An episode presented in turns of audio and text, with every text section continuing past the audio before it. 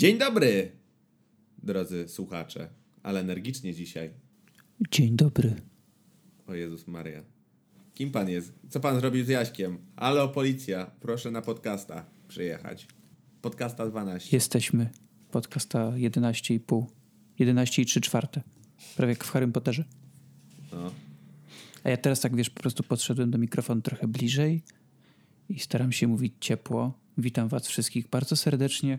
To jest 24 odcinek podcastu Inna Kultura. Sile, sile się jak na komplement, ale brzmisz trochę jak creeper. Właśnie tak się miałem zapytać, czy brzmię jak osoba, która chciałaby cię gdzieś połechtać. Tak. Brzmisz jak osoba, która chciałaby mnie połechtać, jakkolwiek to brzmi, z nutą Iwony. Ojejku. Z nutą Iwony.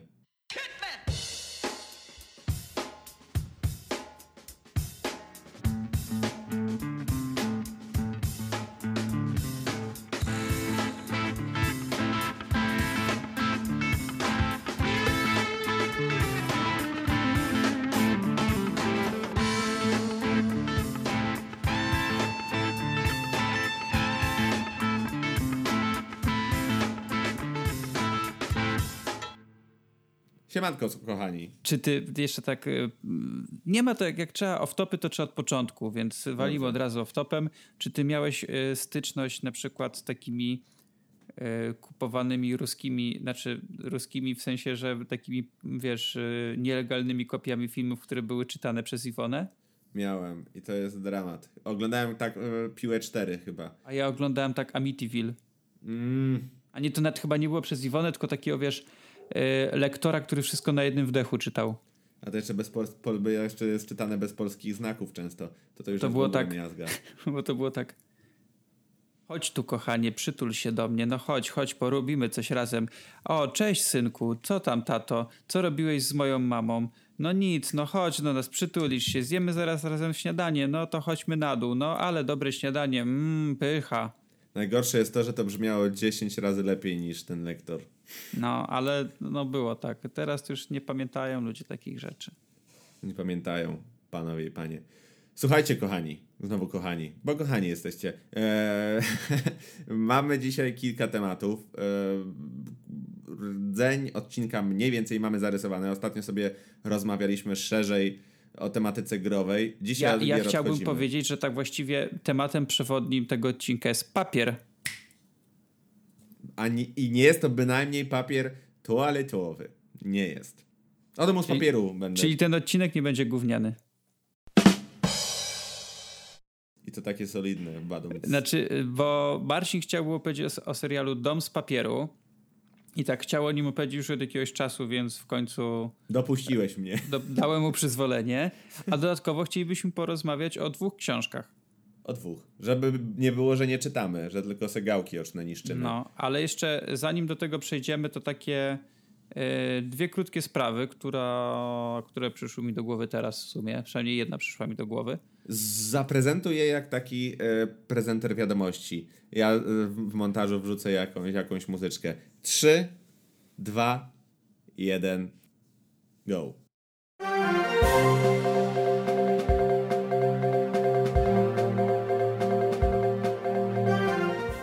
Witamy w wiadomościach innej kultury. Na pierwszy rzut ucha idzie y, zwiastun nowego filmu Davida Mackenzie'ego o tytule Outlaw King, w którym zagra Chris Pine. Film ukaże się w listopadzie na platformie Netflix. Jest to nie byle jakie wydarzenie, gdyż jest to film nie jakiś gówniany, a szanowanego reżysera. Nie wychodź z roli, nie, nie wychodź z roli. David Mackenzie to reżyser m.in. takich filmów jak Ostatnia Miłość na Ziemi czy Aż do Piekła, bardzo dobrego zresztą. Jest to bardzo fajne wydarzenie, mam nadzieję, że film będzie dobry, no i nie mogę się go doczekać. Sorry, że tak gadam głupoty, ale chyba spada mi cukier, więc muszę sobie sięgnąć po jakąś cudowną glukoskę. O, mam tu coś takiego pysznego, leżało u mnie na biurku nawet, no. Hmm. Rurku. Tylko stołu tam nie usyp. Czemu ten stół jest taki u... Rurku? Jeszcze z, pełnymi usta, jeszcze z pełnymi ustami gada. Outlaw King będzie fajny, w sensie tak naprawdę się zapowiada, że to może być fajna fajna produkcja w takich historycznych realiach. Mm, ja czekam. Myślę, że kilka osób też na pewno czeka. I, i czekamy tak sobie. No Chris Pine mi się jakoś zawsze kojarzył z takimi rolami, e, może nie lalusiów, ale takich chłopaków do wzięcia. Pozytywnym Czy wiesz, to może, być, tu... to może być fajna rzecz, ponieważ tak jak rozmawialiśmy nawet ostatnio o tym, że te filmy na Netflixie, które się pokazywały, to jakieś takie e. Właśnie. Jakieś takie e. Że miały być fajne. A tu może być takie e. A tu wiesz, no jest naprawdę naprawdę dobra postać reżysera, ponieważ e, ty widziałeś chyba aż do piekła. Widziałem. No, Widziałem, przecież bardzo dobry film. E, Ostatnia miłość na ziemi, e, no też taki trochę, trochę creepy to było, ale też jednocześnie bardzo dobry film z tą z Ewą Green i z Iwanem McGregorem. Świetna muzyka tam była, jeżeli ktoś nie widział, to dla samej muzyki nawet warto zobaczyć. Więc no, mam wrażenie, że tutaj może być coś naprawdę, naprawdę ciekawego. No nie wspomniałeś o amerykańskim ciachu. w ogóle to jest strasznie, strasznie głupie tłumaczenie tego filmu. Strasznie głupie tłumaczenie, ale tym śmieszniejszy był lektor. Ja pamiętam jak prychło mi się niesamowicie na pewnym etapie, jak była tam taka scena lekkawo intymna i lektor śmiertelnie poważnie powiedział ogól mi papaję.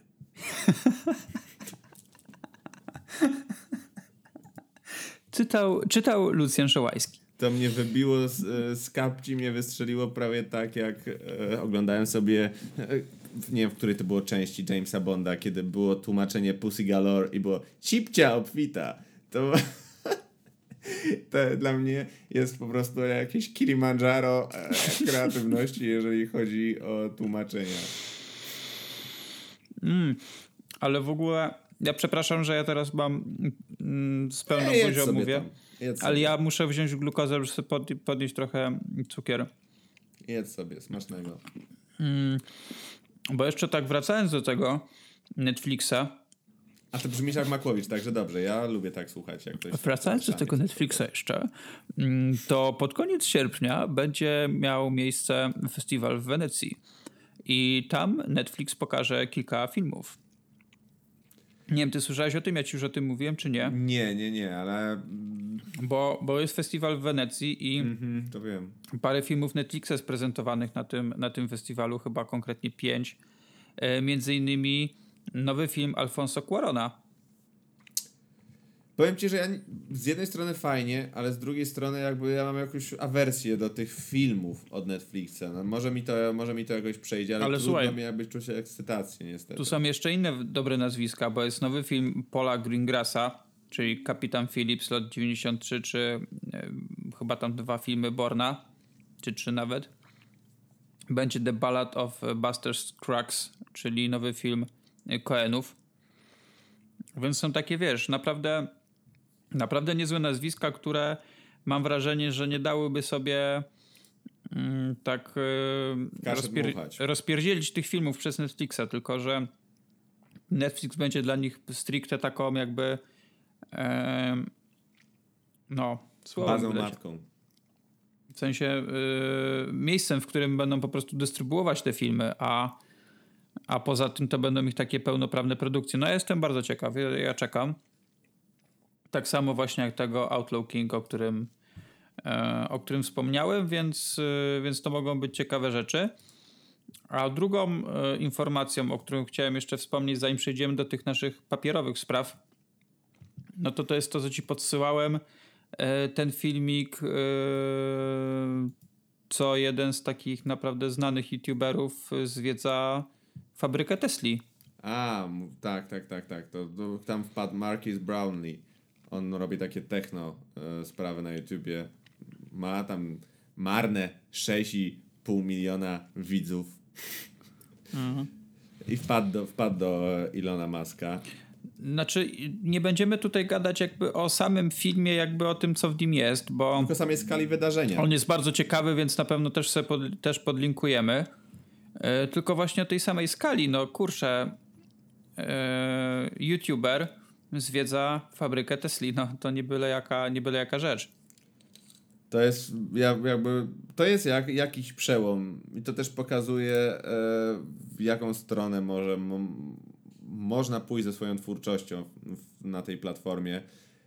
No to też pokazuje jakby mm, tą, tą różnicę pomiędzy tym YouTube'em polskim a anglojęzycznym. I w ogóle też się dziwię, że, że, że wielu polskich twórców nie rozwija swojej twórczości, e, jakby nie tworzy po prostu po angielsku, bo to otwiera wiele drzwi i otwiera nas na dużo szerszą publiczność i na wiele unikalnych zdarzeń, w których, w których możemy uczestniczyć. E, Marcus Brownlee pracował na taką wizytę u Maska e, z tego co wiem 10 lat, bo on od 10 lat tworzy na YouTubie już stricte, więc wystartował 3 lata po, po starcie samej platformy.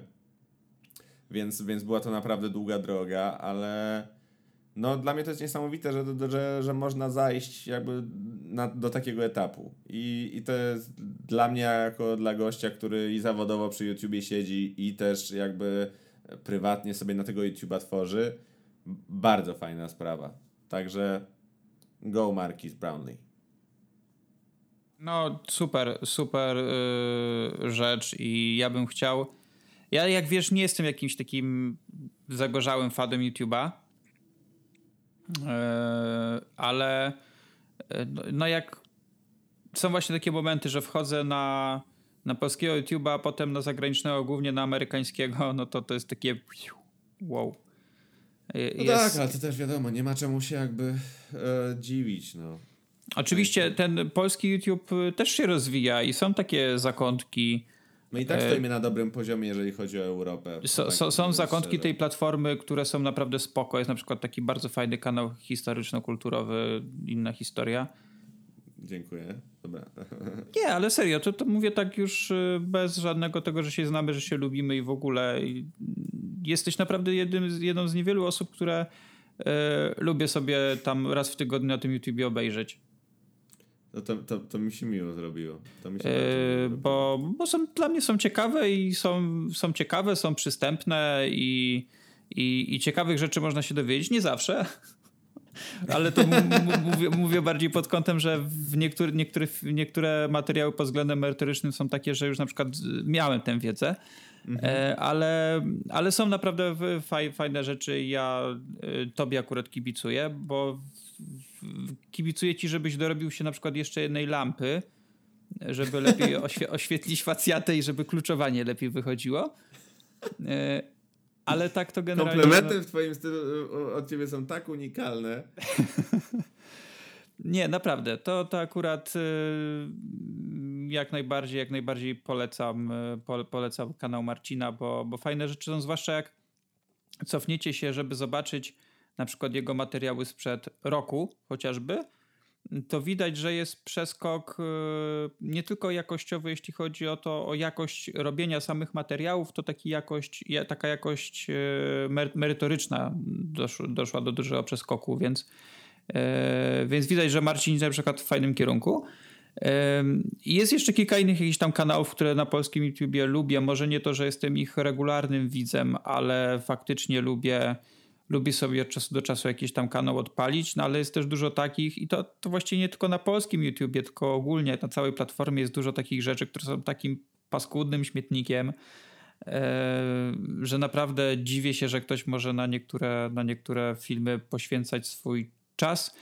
E, ale mimo tego YouTube jest fajnym miejscem też o tyle, że można dużo wiedzy na YouTubie zdobyć. W sensie dużo takich prawda. materiałów właśnie, no, żeby przekazać, przekazać jakąś wiedzę. Myślę, że kiedyś sobie zrobimy dedykowany odcinek. To już rozmawialiśmy jeszcze, jak nie byliśmy on air, ale myślałem, że fajnym, fajnym tematem odcinka byłby YouTube versus podcast, bo ja mam doświadczenie większe w jednej z tych dziedzin, ty masz doświadczenie yy, jakby bardziej od strony podcastowej i fajnie by było to może sobie tak I myślę, że fajnie było, że to byłby fajny odcinek z jakimś gościem. Tak, już mówimy o tym gościu, jakbyśmy, jakby się do nas dobijali drzwiami i oknami. No, nie, nie, nie, miałeś tych maili ostatnio na skrzynce? Nie, no miałem, tak miałem, miałem. piszą, miałem. piszą, kiej, słuchajcie, chcemy być u was gościem. Pisałem do siebie z prywatnej na innej kultury. E, no, więc to tak, to miała być tylko taka informacja właśnie, że e, widać głównie na zachodzie, że ten YouTube bardzo się tam już bardzo wybija i tak wiesz, już nie jest tak postrzegany, że to YouTube to tylko YouTube. Więc że to zabawa. Prawda. Więc to super, no bo jednak gadać z Elonem Muskiem, robić z nim wywiady i zwiedzać z nim fabrykę, no to, no to nie jest byle co. No nie. Trzeba, no nie. Być, trzeba być tego naprawdę świadomym, więc, więc super. E, kibicuję wszystkim ludziom, którzy tworzą coś z, z pasją i są w tym konsekwentni, a jednocześnie mają przy tym dobrą zabawę. No chyba właśnie o to chodzi. W tym trzeba, e, do tego trzeba dążyć chyba, żeby robić coś fajnego, mieć z tego pieniądz, za który możecie włożyć sobie coś dobrego do garnka i po prostu bawić się tym. To, to, to jest bardzo ważne. Bardzo mi się podoba, jak ty czasami tak wchodzisz w taki ton mównicowy i tak pozostawiasz tych słuchaczy z morałem. I tak widzę te kilka osób, jak tak kiwają głowami z tymi słuchawkami. Tak, tak właśnie jest. No zgadzam się, zgadzam to się. to jest takie jak e, w Chłopaki nie płaczą, jak Oskar opisywał tą prostytutkę, która ma przyjść. Ma być kwintesencją kobiecości. tak. Tak. A dla kolegi? A, to wszystko jedno. Wszystko jedno dla kolegi. Ile razy ja to oglądałem. No dobra, słuchaj, to przejdź może do tego, do tego serialu, o którym chciałbyś e, trochę wspomnieć.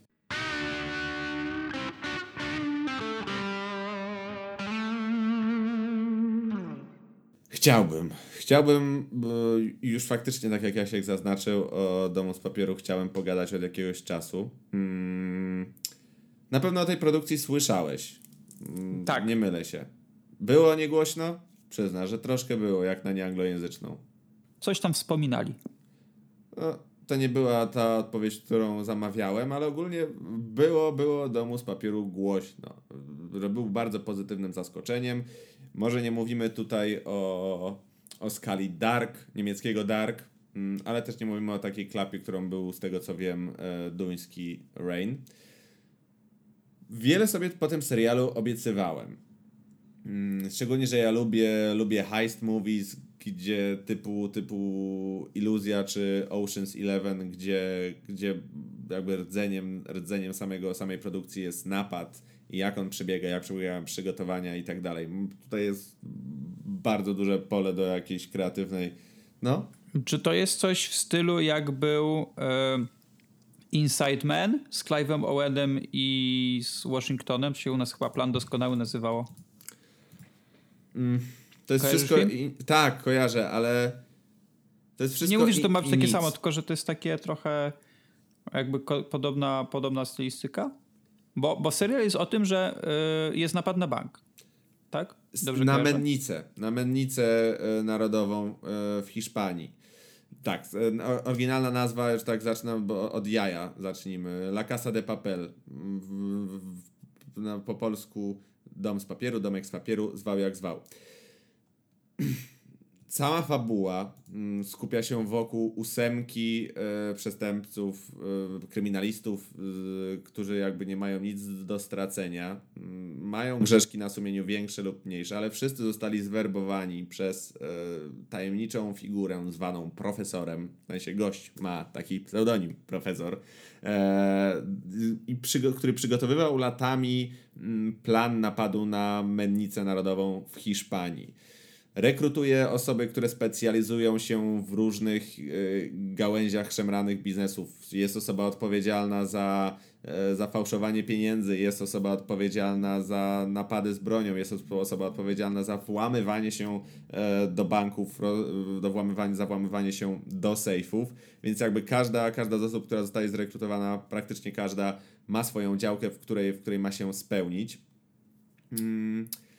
No i tak, i rdzeń, i rdzeń fabuły, rdzenie fabuły jest po prostu sam napad i jego przebieg i jego reperkusje, bo sama historia to, to nie jest coś takiego, że po prostu jest napad, e, są długie, długie, długie przygotowania do napadu, e, przebiega napad, a później co się wydarzyło e, z bohaterami po samym napadzie. Tak naprawdę przez większość odcinków towarzyszymy bohaterom,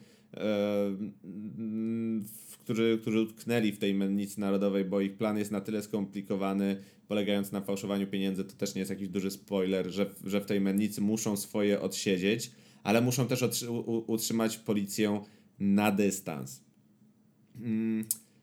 I zanim przejdę do postaci w serialu jakichś plusów i minusów, to muszę powiedzieć, że jak mało która produkcja, szczególnie serialowa, e, ten serial pozostawił we mnie mieszane uczucia, bo momentami byłem nim zachwycony, szczególnie początkowo, bo pierwsze odcinki Domu z Papieru wciągają, mają świetną dynamikę, zaczynamy się utożsamiać e, z częścią bohaterów, łapiemy tą konwencję, e, jakby wciąga się to po prostu jak narkoman kreski. Ale później wszystko siada i problem mam z tą produkcją głównie taki, że jest niezwykle, tak jak zaznaczyłem, nierówna. Ton powieści y, jest dosyć poważny. To nie jest, y, to nie jest takie prześmiewcze podejście do napadu, bo jeżeli mówimy w ogóle o heist movies, e, czy też o produkcjach też serialowych, nie ograniczajmy się do filmów dotykających tematyki napadów wszelakich, to można to rozwiązać tak naprawdę dobrze na dwa sposoby. Albo, e, albo jesteśmy jakby śmiertelnie poważni i scenariusz, który, który przygotowujemy nie ma luk, nasi bohaterowie postępują turbologicznie, mają wszystko dobrze rozpracowane, E, i wtedy możemy sobie pozwolić na, na, ta, na taki poważny, poważny, ciężki klimat. E, albo robimy, idziemy, idziemy w rozrywkę, tak jak w iluzji na przykład, gdzie takie babole logiczne nie są już rażące, bo to ma być kino rozrywkowe, ma, ma, ma być po prostu to wszystko ekscytujące, żebyśmy mogli poczuć się jak, jak członkowie tej ekipy, która skoku dokonuje. A z La Casa de Papel mm, to jest dla mnie to jest gigantyczny problem tego serialu, bo właśnie ton ma niezwykle poważny, a jest tak usiany takimi bzdurami yy, logicznymi, że momentami to ja się po prostu śmiałem yy, przy niektórych odcinkach, jak to oglądałem, bo sytuacja była tak oderwana od yy, rzeczywistości, tak już nielogiczna, że nie dało się tego wbrew założeniom twórców oglądać na poważnie. A szkoda, bo można było to naprawdę e, rozwiązać lepiej. Ogląda się to cały czas, ok, to jest pierwszy sezon ma bodajże 13 odcinków, drugi sezon ma odcinków 9. E, I ogląda się to naprawdę przyjemnie, w dużej mierze dzięki postaciom. Nie znamy większości, nie znamy większości e, członków, członków napadu z ich imienia i nazwiska, bo przed skokiem, kiedy do skoku się przygotowywali, każdy przyjął pseudonim odpowiadający jakiemuś miastu na świecie, więc w jak ekipie... W tych, jak Wściekłych Psach Tarantino. Bardzo podobny zabieg. Mr. Orange, Mr. Brown. Bardzo podobny zabieg. No tutaj mamy z kolei Tokio, Moskwę, Nairobi, Rio, Berlina, e, Helsinki, Oslo e, i, jeszcze, jeszcze coś tam, kogo, jakieś miasto pominąłem. W każdym bądź razie jakby postacie ciągną ten serial. E, aktorsko w większości wypadków nie ma się do czego przyczepić. Ja też w ogóle nie będę ukrywał, że większości, większości tych twarzy nie kojarzę, bo w hiszpańskim kinie nie siedzę, ale kreacje aktorskie wybranych, e, wybranych, wybranych aktorów są świetne. Na przykład Pedro Alonso, który wciela się w postać Berlina, to dla mnie tutaj jest perełka. Alba Flores, y, która się wciela w Nairobi, też zagrała naprawdę bardzo dobrze. Niektóre postacie z kolei są irytujące i nie wiadomo, czy do końca miało, było takie założenie twórców, czy po prostu był to jakiś niewypał, jeżeli chodzi, jeżeli chodzi o finalną formę, bo tak na przykład postać Tokio, która jest naszą taką narratorką, jest momentami niezwykle irytująca. Tutaj wymieniłem jakby osoby, które, które są ze strony, ze strony osób napadających, ale mamy też przecież, jak, jak, są, jak są złodzieje, to są policjanci. No i mamy tutaj e, postać e, negocjatorki policyjnej, Raquel, e, Raquel Murillo, e, która, która też gra w całej produkcji pierwsze skrzypce, a obok tego, a obok tego e, całą grupę postaci drugoplanowych, z których część też w pamięć zapada. I jest trzeci sezon w, w, w przygotowaniu. Ja mam wiele zarzutów, e, wiele zarzutów do tego serialu, ale nie chcę operować spoilerami, bo, bo gdybym chciał, gdybym chciał skonkretyzować te swoje, te swoje e, te swoje zarzuty, to musiałbym w spoilery wejść. Ale jest trzeci sezon w przygotowaniu, który dla mnie jest już całkowicie niepotrzebny, bo te dwa sezony były rozwleczone. Powiem tak, większość, większość odcinków faktycznie cały czas ma miejsce w mennicy narodowej. Mm, więc mamy tutaj zamkniętą przestrzeń i ileś osób zgromadzonych e, w tym, no zwał jak zwał, jednak pomieszczeniu. Więc, więc jakby kluczem tego wszystkiego są relacje pomiędzy postaciami, które się mm, wytwarzają e, w tej niecodziennej sytuacji. To King wielokrotnie w swojej twórczości na przykład wykorzystywał. Wrzucamy, wrzucamy, wrzucamy daną społeczność do jakiejś takiej zamkniętej przestrzeni, czy to jest to mm, miasteczko otoczone kopułą, czy jest to, czy jest to hotel, czy jest to e, supermarket i zobaczymy jak sobie, jak sobie w tych, e, w tych niecodziennych mm, okolicznościach radzą. Tutaj mamy mennicę narodową i 20, 22 e, odcinki. I to się zmienia w pewnym momencie dla mnie już w jakąś taką melodrama, melodramatyczną e, pulpę. I się człowiek niestety przy tym męczy. A szkoda, bo uważam, że cała historia, gdyby została zamknięta w 10 odcinkach, niepotrzebnie rozwlekana do tych 20 paru, czy nawet 30, bo, bo trzeci sezon jednak się pojawi, mm, dużo by zyskała. No ale to wszystko zależy od tego, czy twórcom udałoby się wyeliminować błędy, ale błędów, e, błędów niestety wyeliminować się im nie udaje. Mm, z takich przykładów, to jest jakby nie jest jakiś spoiler, ale jakby obrazuje, obrazuje zarzuty, które, które wobec serialu mam. E, jednym z jakby założeń, założeń całej ekipy napadającej na mennicę jest przetrzymywanie w tej mennicy zakładników. To jest ich takie zabezpieczenie przed interwencją policji. Mamy, y, mamy tych, y, tych napadających okrągłą ósemkę. E, zakładników kilkudziesięciu, którzy nie są e, zamknięci, w wielu, w wielu sytuacjach w ogóle nie są zamknięci w jakichś odrębnych pomieszczeniach, nie są trzymani pod kluczem tylko, tylko załóżmy klęczą ze, z, pod ścianą ze związanymi, ze związanymi rękoma. Ale zdarzają się później sytuacje, kiedy widz ma tą świadomość, że tych, że tych zakładników jest kilkudziesięciu, e, a my oglądamy scenę w małym pomieszczeniu, w którym jest na przykład siódemka, e, czy nawet ósemka e, osób, osób napadających na bank. I od razu podświadomie pojawia się w twojej głowie pytanie, no to kto do cholery ich pilnuje i czemu tam nie ma żadnej rewolty? I to jest, i to, i to jakby, to nie oddaje też w pełni tego, co, co chciałbym powiedzieć, bo musiałbym tutaj konkretami operować, ale jakby to naprawdę, uwierzcie mi, jest jeden z takich mniej, jedna z takich mniejszych wpadek, które Dom z Papieru ma nam do zaoferowania, bo bo jest miejsce na du- jest dużo miejsca na dużo większe głupoty. Co mnie boli, bo, bo tą historię się momentami naprawdę fajnie chłonęło, szczególnie na początku. Dynamika, dynamika niestety siada już po jakichś pierwszych kilku odcinkach, e, ale cały czas chce się, chce, się tą jednak oglądać e, w dużej mierze ze względu na postacie, tak jak już wspomniałem. Ale potencjał całkowicie jednak niewykorzystany. W sensie ktoś miał momentami dobre założenia, ale realizacyjnie to, to jakby się niestety nie sprawdziło. No, może kiedyś nadrobisz, Jasiek, tą produkcję, to będziemy mogli się pośmiać e, z takich idiotycznych e, momentami sytuacji, które, które, tak jak wspomniałem, no bolą z tego względu, że, że historia ma, ma ton dosyć poważny, no, wręcz momentami pompatyczny, jeżeli tam pojedyncze sceny, pojedyncze sceny mam akurat tutaj na myśli. Ale szkoda, ja ostatecznie mm, zastanawiałem się sporo nad oceną. Wystawiłem szóstkę i to też ze względu na to, że, że serial w głowie utkwił mi dosyć ciepło. A mógłbym nawet zejść niżej. I, I, dziwi mnie cały ten hype wokół domu z papieru, bo, bo trzeba mieć naprawdę dużą dozę naiwności, żeby kupować tą, tą produkcję, która jest taka seriożna, poważna, e, bez, bez większych zarzutów. I to tyle, bo ja nie wiem nawet, czy mam cały czas internet, bo nic cię nie słyszę, więc jakby kończę ten monolog. No ja właśnie się tak y, zastanawiałem nad tym hypem, bo bardzo dużo takich raczej dobrych słów słyszałem o tym serialu, przynajmniej E, dużo ludzi tak mówiło, no dom z papieru, dom z papieru, trzeba oglądać dom z papieru. Bo to wciąga, w sensie pierwsze odcinki, tak jak wspomniałem, faktycznie cię kupują.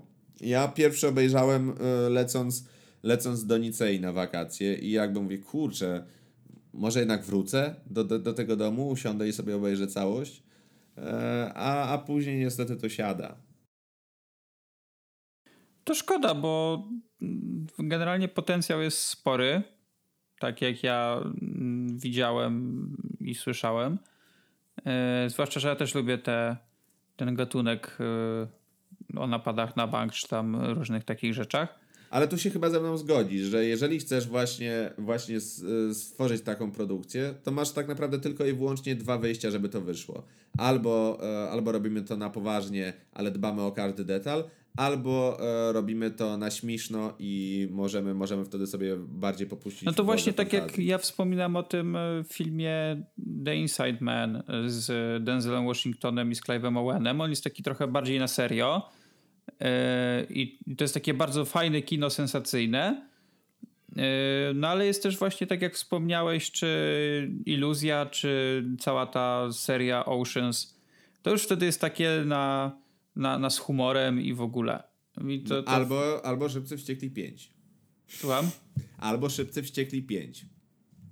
No właściwie większość Szybkich Wściekłych nawet, ale piątka to tak. No przecież ta scena no, na końcu, mówię, no to to jest jedna z fajniejszych.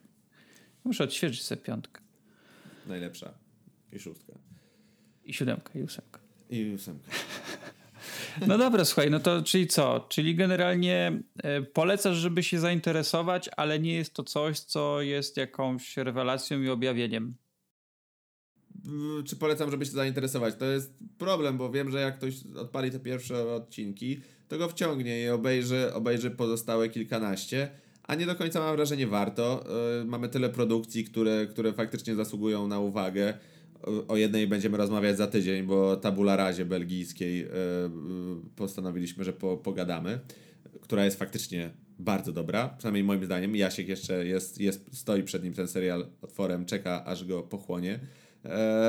Więc Domu z papieru tak nie do końca jednak polecam, bo po prostu jeszcze, jeżeli, jeżeli widzę jest tą perspektywę, że trzeci sezon powstaje, więc mam takie poczucie, że może twórcy będą chcieli to ciągnąć w nieskończoność, może, znaczy nieskończoność, może mogą już nawet dojść do pięciu czy sześciu sezonów, co jest dla mnie będzie już kompletną głupotą. Yy, więc jakby odpuśćcie. W sensie ja obejrzałem, nie żałuję, bo był całkiem znośny, przyjemnie się to oglądało, ale mamy naprawdę taki zasyp produkcji, że jeżeli nie obejrzycie Domu z papieru, to nie stracicie za dużo. No chyba, że chcecie podszkolić hiszpański, to jest zawsze dobra opcja. Ale jeżeli, jeżeli nie, jeżeli jesteście team francuski, czy angielski, czy niemiecki, to daj ta spokój.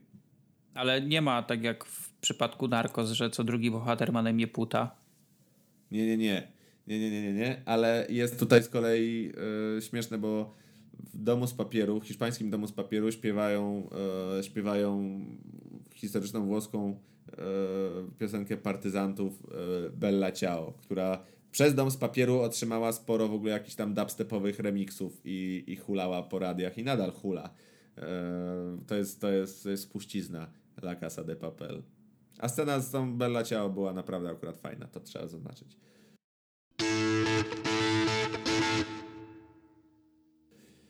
No dobra, no. to słuchaj, to przejdźmy teraz do tych naszych dwóch ostatnich tematów, bo nam licznik też już trochę bije.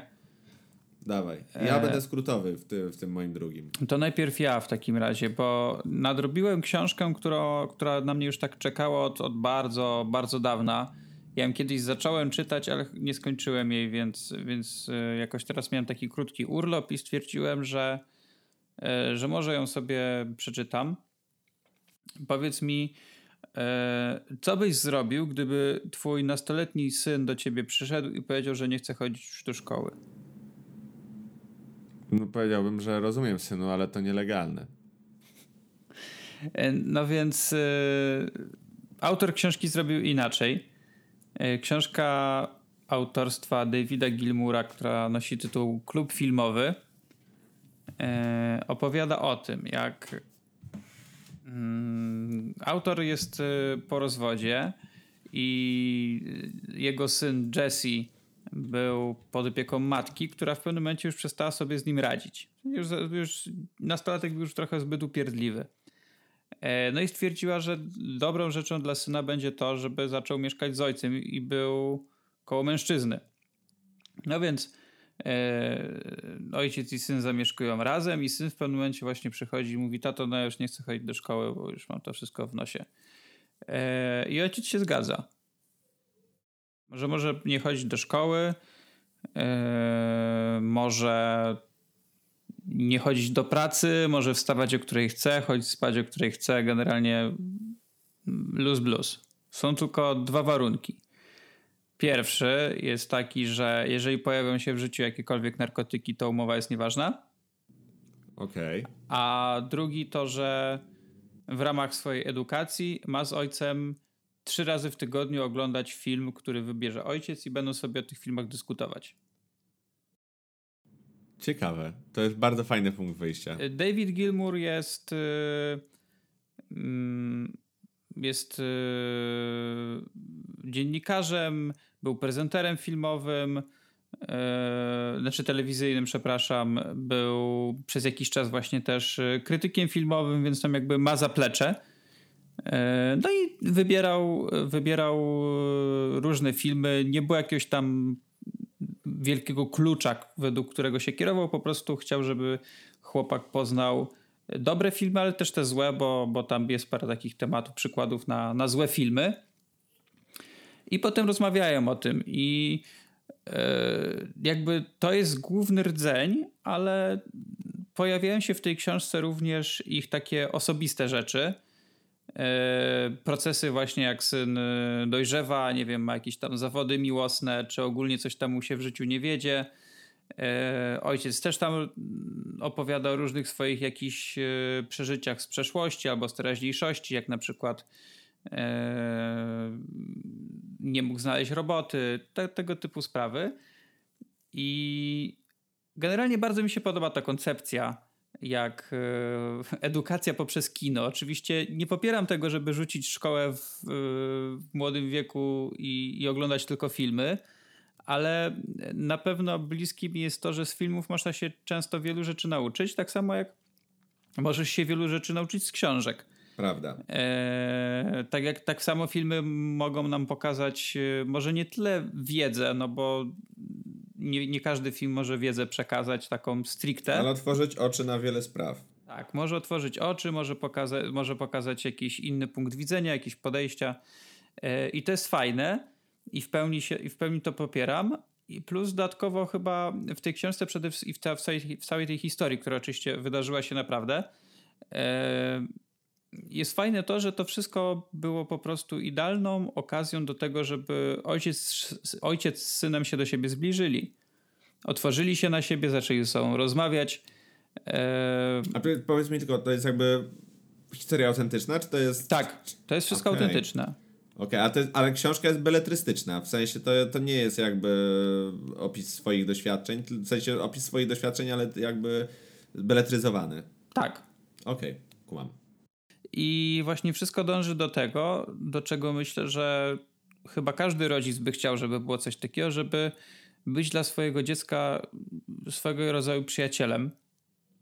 I generalnie to tak jakby ku temu właśnie zmierza całość, y, cała ta historia, że oni się czasami na siebie wkurzają, czasami się pewnie nienawidzą, ale to oglądanie filmów, to rozmawianie o filmach, czy rozmawianie po prostu o tym, co się wokół nich dzieje, ich bardzo do siebie zbliża i sprawia, że stają się właściwie przyjaciółmi. I to jest jakby najlepsze i najfajniejsze przesłanie całej tej książki. Ona jest dosyć krótka. A masz ją w fizycznym egzemplarzu? E, nie, ja ją mam, e, ja ją mam w e-booku. Bo chętnie bym pożyczył. E, ale można ją kupić i na Allegro widzę, bo akurat sobie otworzyłem jakoś tak, na Allegro widzę, że można ją dostać za 20 zł, więc... No to wiadomo. E, I ona jest dosyć krótka, bo ona w fizycznym egzemplarzu ma niecałe chyba 300 stron. Więc można ją bardzo szybko sobie łyknąć, sobie łyknąć. i czytają, czytają, się, czytają się bardzo dobrze.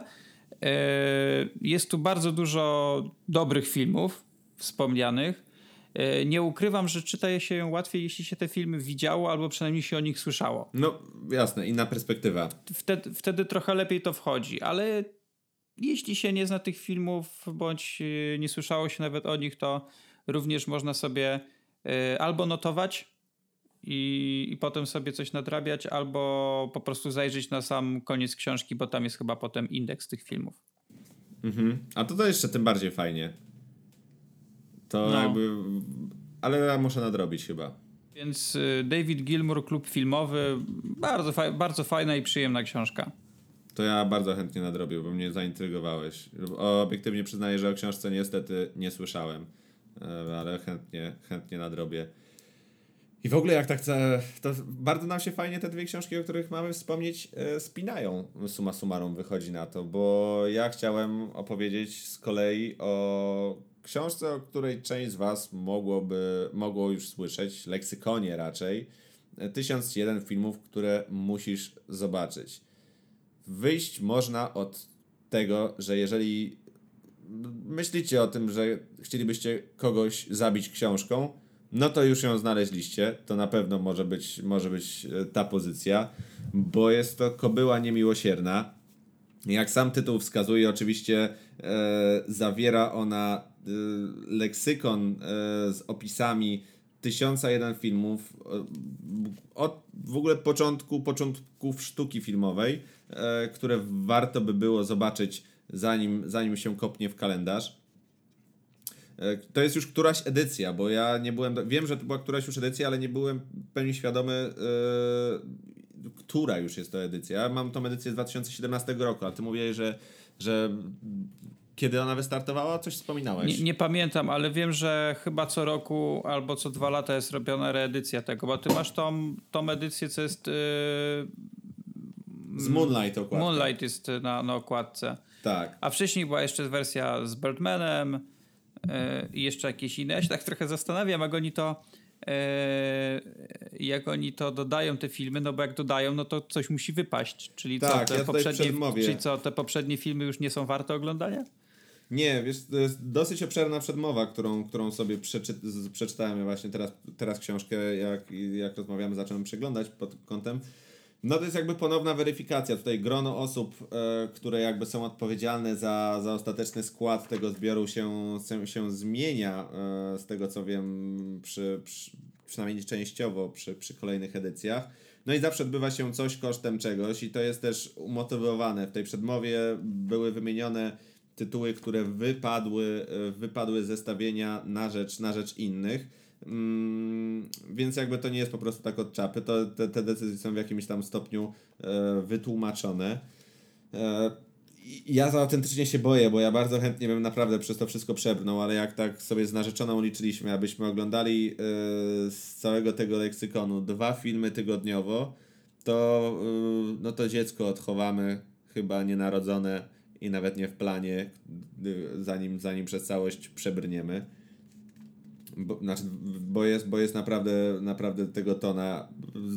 udało mi się podliczyć, to jest aż straszne, udało mi się podliczyć, e, ile filmów z tego tysiąca widziałem. E, I to jest to liczba poniżej setki, bodajże z 70 albo 80. Także, także do nadrobienia jest cała kupa, e, ale jakby zakupu nie żałuję, bo tam dorwałem, dorwałem tą pozycję gdzieś na promocji ale jest to okazja do nadrobienia naprawdę dużej grupy tytułów, do których w innym wypadku by się nie podeszło, bo, bo kino lat 40., lat 30., no jakby raz, że często może tam jakby odrzucać, dwa, że może, może bywać też jakby trudno dostępne, ale no na pewno nie przyciąga.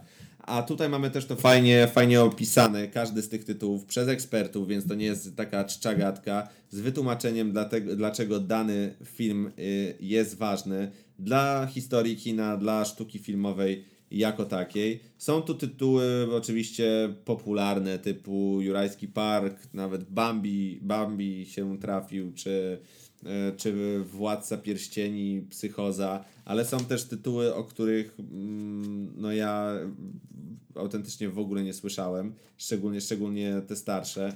Mimo, że na, na swoich studiach przechodziłem przez, przez e, dobrych kilka filmów z lat 30., 40., I zaczęliśmy, zaczęliśmy, zaczęliśmy tą przygodę z tą książką i zaczęliśmy ją tak, że obejrzeliśmy dwa filmy yy, i brzmi to dumnie, że obejrzeliśmy dwa filmy, bo idziemy chronologicznie od samego początku, ale obejrzeliśmy Podróż na Księżyc z 1902 roku, całość trwa 15 minut.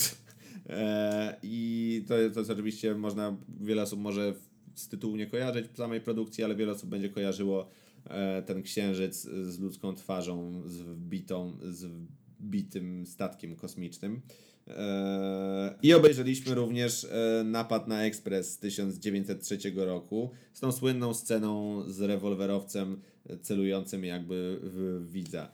Przed nami kolejną pozycją są Narodziny Narodu, które miałem obejrzeć na studiach. Miałem obejrzeć na studiach, ale wtedy e, jakby w kwiecie lat studenckich uznałem, że mogę w dużo ciekawszy czas, sposób spędzić 190 minut. E, no nie, pewnie nie spędziłem tego w ciekawszy sposób, ale nie obejrzałem. E, I później, i mówię tylko o pierwszych czterech tytułach, bo zaraz po, zaraz po Narodzinach Narodu mamy e, francuskie Wampiry. I tu już mnie lekko z kapciuszków wytrąciło, kiedy zobaczyłem, że film jest niemy i znaczy no, no to nie, nie, nie jest zaskoczenie, ale trwa 440 minut. Także Także no to nie będzie lekka e, przeprawa. Założenie jest takie, że, że na pewno będę te pozycje regularnie oglądał, więc Podejrzewam, że zrobi się z tego stały, króciutki segment w innej kulturze, jak będę się przekopywał przez lata 20, lata 30. W okolicach, w okolicach setnego odcinka myślę, że dojdziemy do 42 roku, jak się, jak, jak się dobrze uda.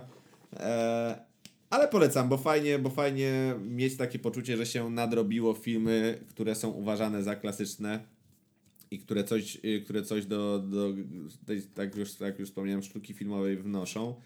Bo oczywiście jest to zawsze obiektywne, jaki film warto zobaczyć, jaki film war można odpuścić, ale z racji tego, że tutaj grono osób, które decydują, decydują o tym, co się w zbiorze znajdzie, jest naprawdę jakby, to nie są przypadkowe osoby, to są krytycy, osoby, osoby bezpośrednio z branży.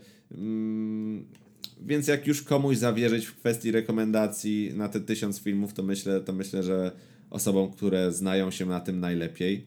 E, no i co, zestawienie zamyka, e, zamyka w tej edycji Moonlight i Nowy Początek, także brawo dla mnie, bo dwa filmy ostatnio widziałem. Zobaczymy, co przyniesie edycja, edycja w przyszłym roku. To okaże się, że będę do tyłu. Ja w ogóle sobie też, powiem Ci, Jasiek, e, wykalkulowałem, że to jest kicha straszna, bo jak ja będę nadrabiał te stare filmy, to będę miał zaległości w tych obecnych.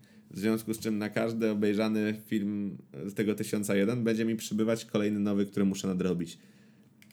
Ja chciałem jeszcze tak odnośnie tej podróży na Księżyc, to jak ktoś nie widział, to polecam również taki film jak e, Hugo i jego wynalazek e, w reżyserii no, Martina Scorsese. Tak. Świeżynka. Bo, bo to jest jakby bardzo bezpośrednie nawiązanie do, do, do, do filmu Podróż na Księżyc e, i, i jego twórcy.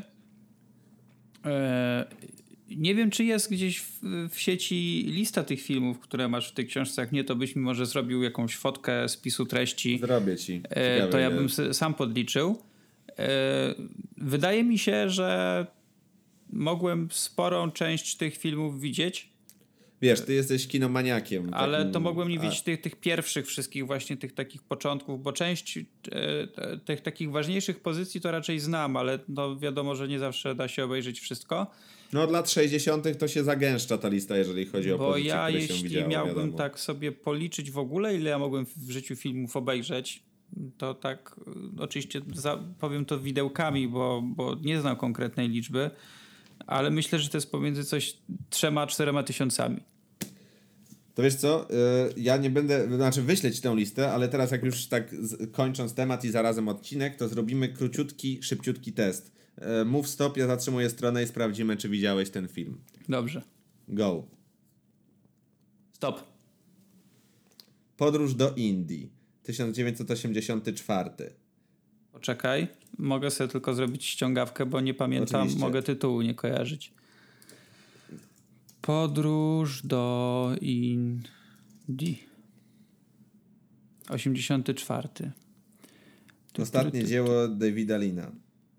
Eee, czekaj, kto, kto tutaj był?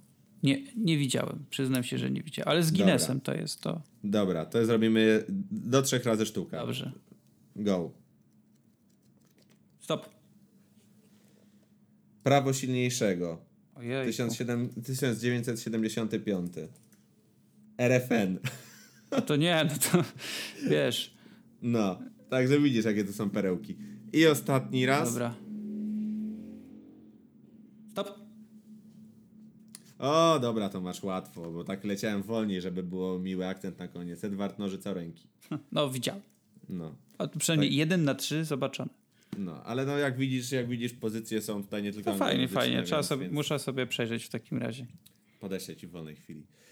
No i co? I to jakby tak, no to, to, tyle, słuchajcie. Jakby na dzisiaj, na dzisiaj wsio.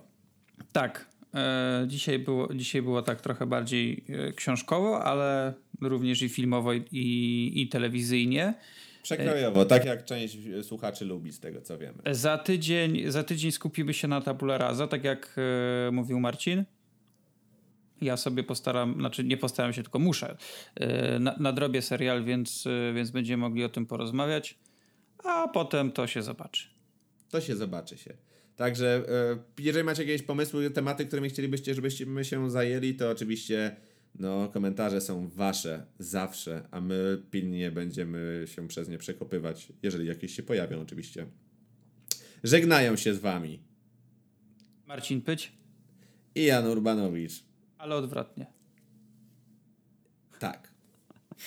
No dobra, to e, jeszcze raz e, żegnamy się, do usłyszenia i tyle. Ciao Bella. Bella ciao.